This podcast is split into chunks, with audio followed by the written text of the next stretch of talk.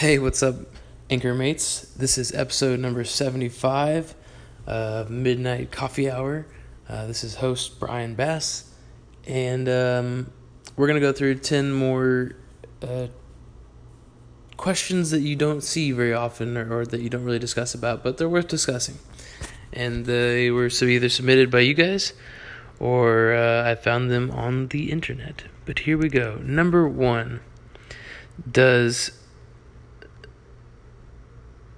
shame and blame work to change teenage behavior? So I feel like that's a an easy question for me to answer because I've worked as a youth care specialist for children uh, between the ages of 8 and 14 for the uh, last two years.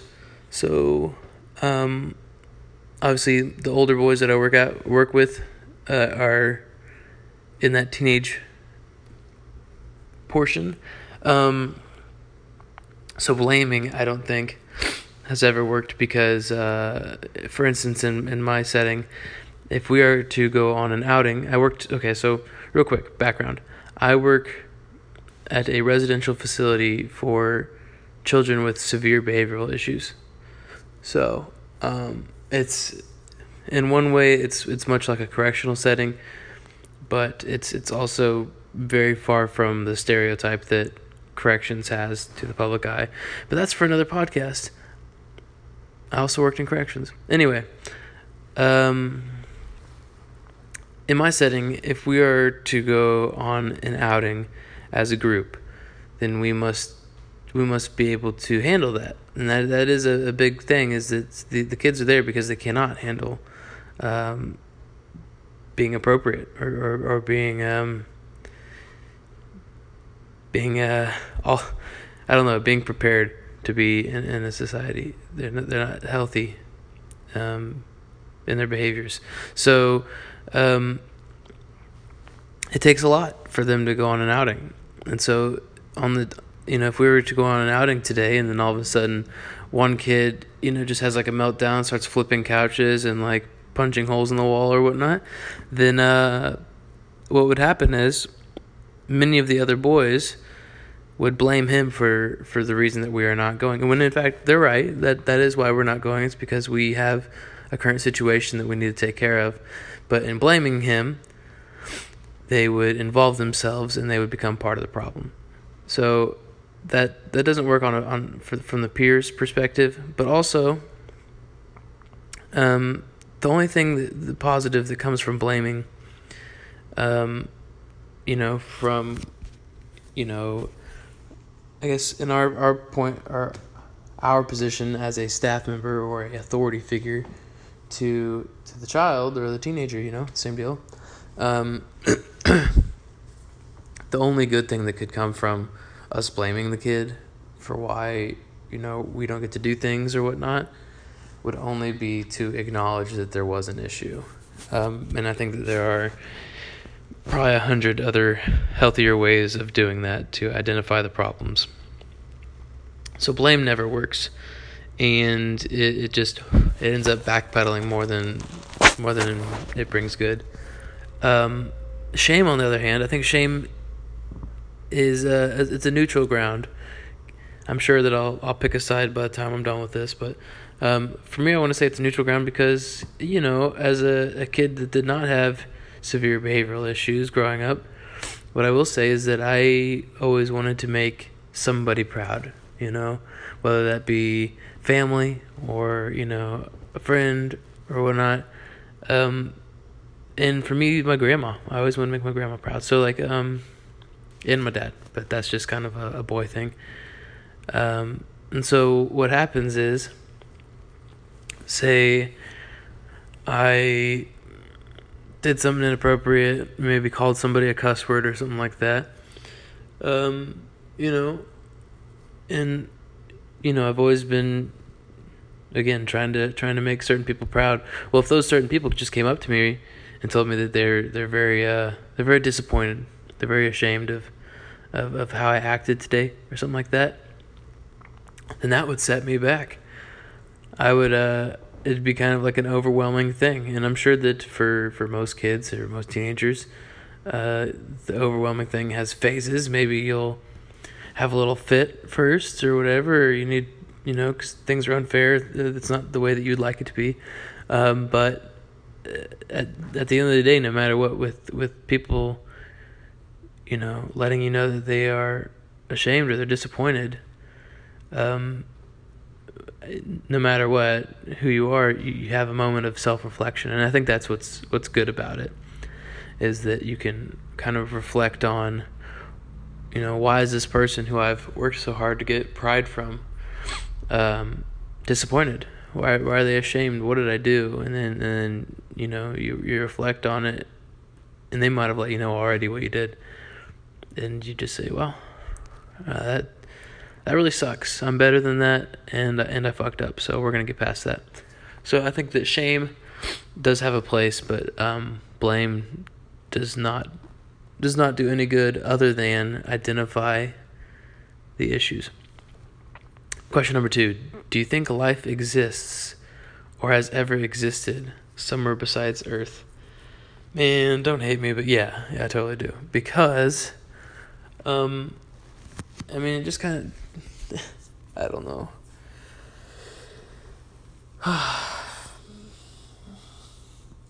it's a big question. So outs yeah, so I think that I think that life can exist.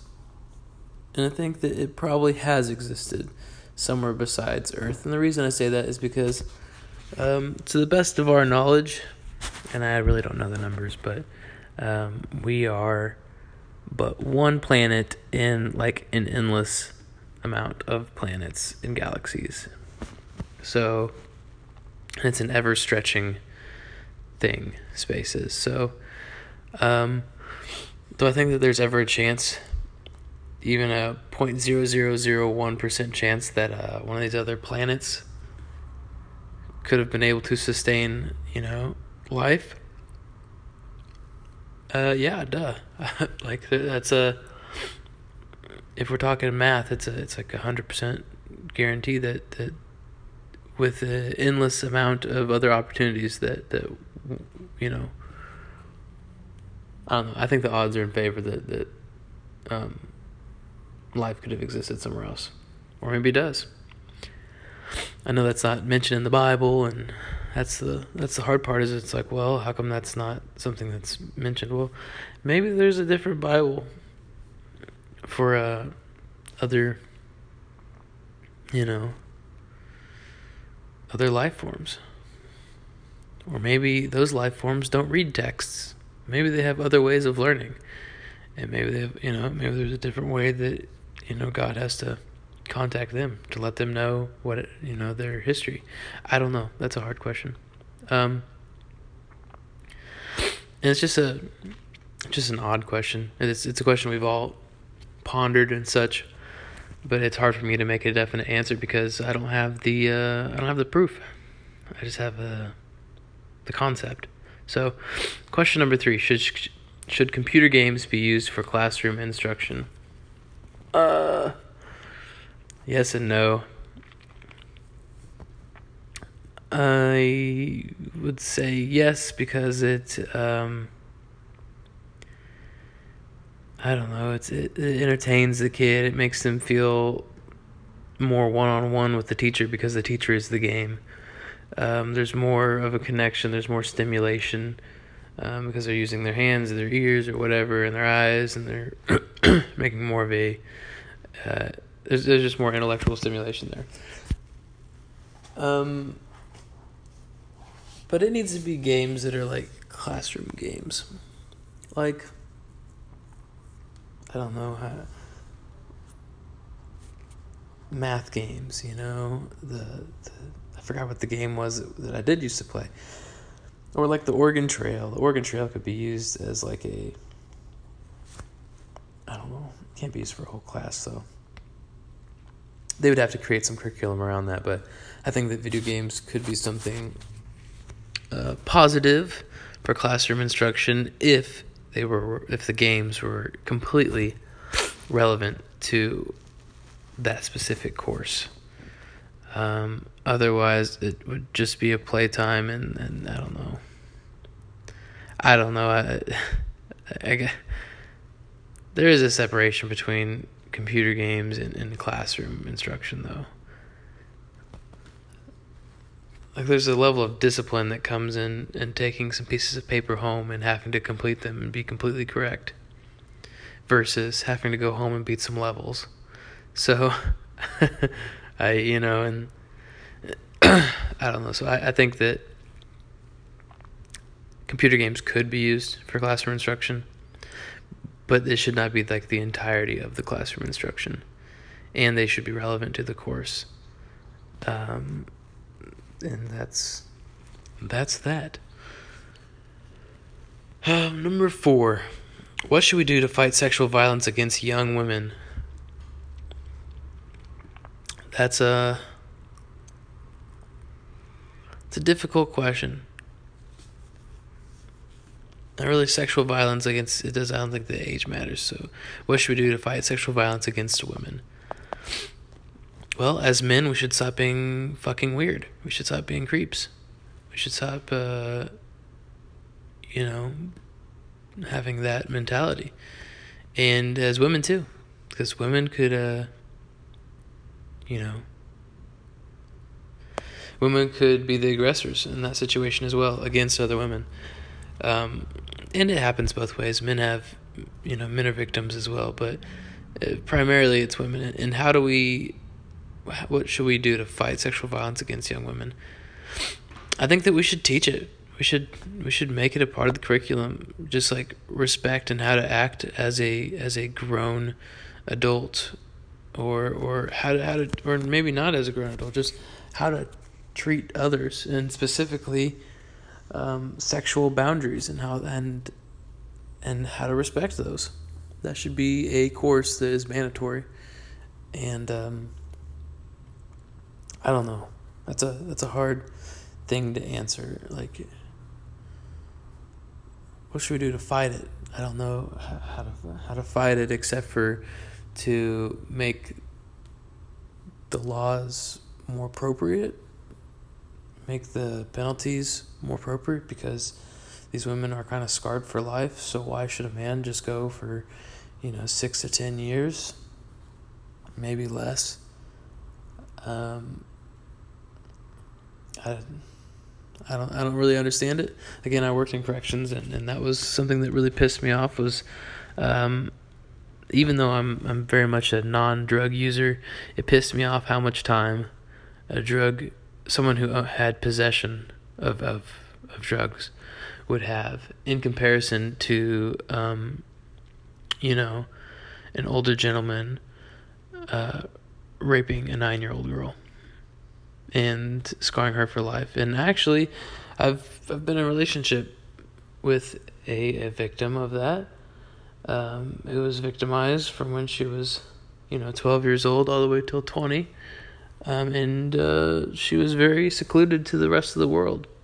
She was very trapped in that setting, and she had no she had she had no understanding of of the real world, but she knew that that wasn't right, and uh, it was by her father. So, um, you know, and then like she still has bad dreams, and she still talks about it, and it's still a very rough subject. It's still something that is hard on her. So, and it will be. Um, and from the best of my knowledge, it's it's a, a lifelong kind of uh, nightmare that women have to deal with, and men. But um, so, what should we do to fight sexual violence? I don't know. We should increase the the punishments, the penalties, you know, prison sentence wise, or uh, they should give us another right as a civil human beings, be able to um, be able to fight this stuff if we see it in public, be able to, you know, legally whoop someone's ass or, or you know, like be able to uh, be creative and kind of thin the herd if we have to. Um, and then I, and then like that might sound really messed up to hear from me, but I I have absolutely zero respect for, for child molesters and uh, rapists and um, molesters. I have nothing. There's there's there's nothing good that comes from them, and I don't know what their purpose is on earth. So that's me. Uh, that can that can be quoted, you know, but that's just my personal opinion. Next question. Do child do you think child stars have it rough? Yeah, I do. Um, obviously, from our perspective, we see nothing but fame and fortune, and, and they definitely have it great when they're grown up and blah blah blah blah blah. But they don't have a real understanding. They don't have a real grasp of of life below them. You know, they're born into this, and the other problem is that as child stars, it, it might seem really fun to do or whatever when you're six years old, but it might not be their passion.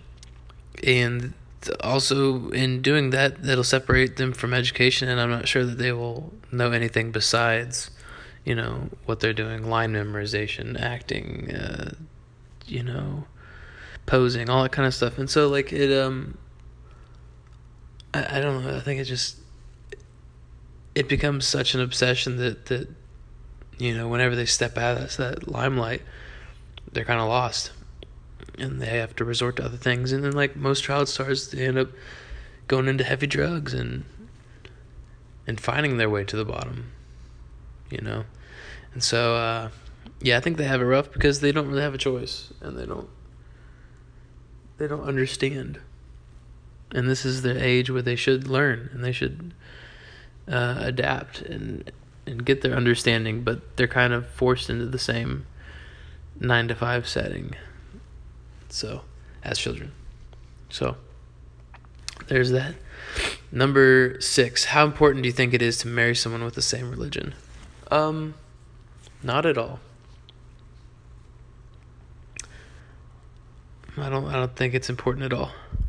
I think that um, if you are going to marry someone, their religion should not matter because if you are going to marry someone, that implies that you love that someone, which means that uh, you care about that someone. And I really hope it also means that you respect that person. And part of respecting them is respecting their beliefs. So um, I don't think it's important to marry someone with the same religion. So I think they're entitled to their own religion, their own beliefs. You're entitled to yours. And if you're considering marrying them, then I already assume that you respect their their right to, to believe whoever they want to believe. Their right to their religion. So um, next question. How would you feel about a computer grading your essays? I'd feel scared. Because I will type the most excellent essay or paragraph. And before turning it into my teacher, I will click the spelling and grammar, which will give me about 95 problems that were wrong in that, you know, four paragraph essay. So, um, I would feel scared about a computer grading my essays because computers will analyze every detail double spacing, you know, apostrophe in the wrong place, etc. You know, so I not comfortable. But then again, I'm out of that world anyway, so um, it's it's on it's to the younger crowd. But know, that's that's worrisome because it would just be much much harder to um, to do well. So, uh, question number eight: Should there be stricter rules about how coaches treat their players? I'm not sure what the rules are but I would assume that they treat their players um, as a teacher would, because most coaches have to be teachers. Um, which also implies that there won't be any violence, whether it be uh, physical violence, emotion. You know, I don't think that they're allowed to. I mean, I've seen movies and, and and movies, you know, tell their own story, but I don't think that coaches should be able to damage a person, you know, emotionally, physically, or or or you know, sexual violence, any of that should be something they're allowed to do. Because a coach is to provide support and to be there for you and to provide um, strategies and, and, ways for you to improve, not to uh, belittle you or or take advantage of you. So um, I don't know what the rules are But that's my two cents on how coaches should treat their players.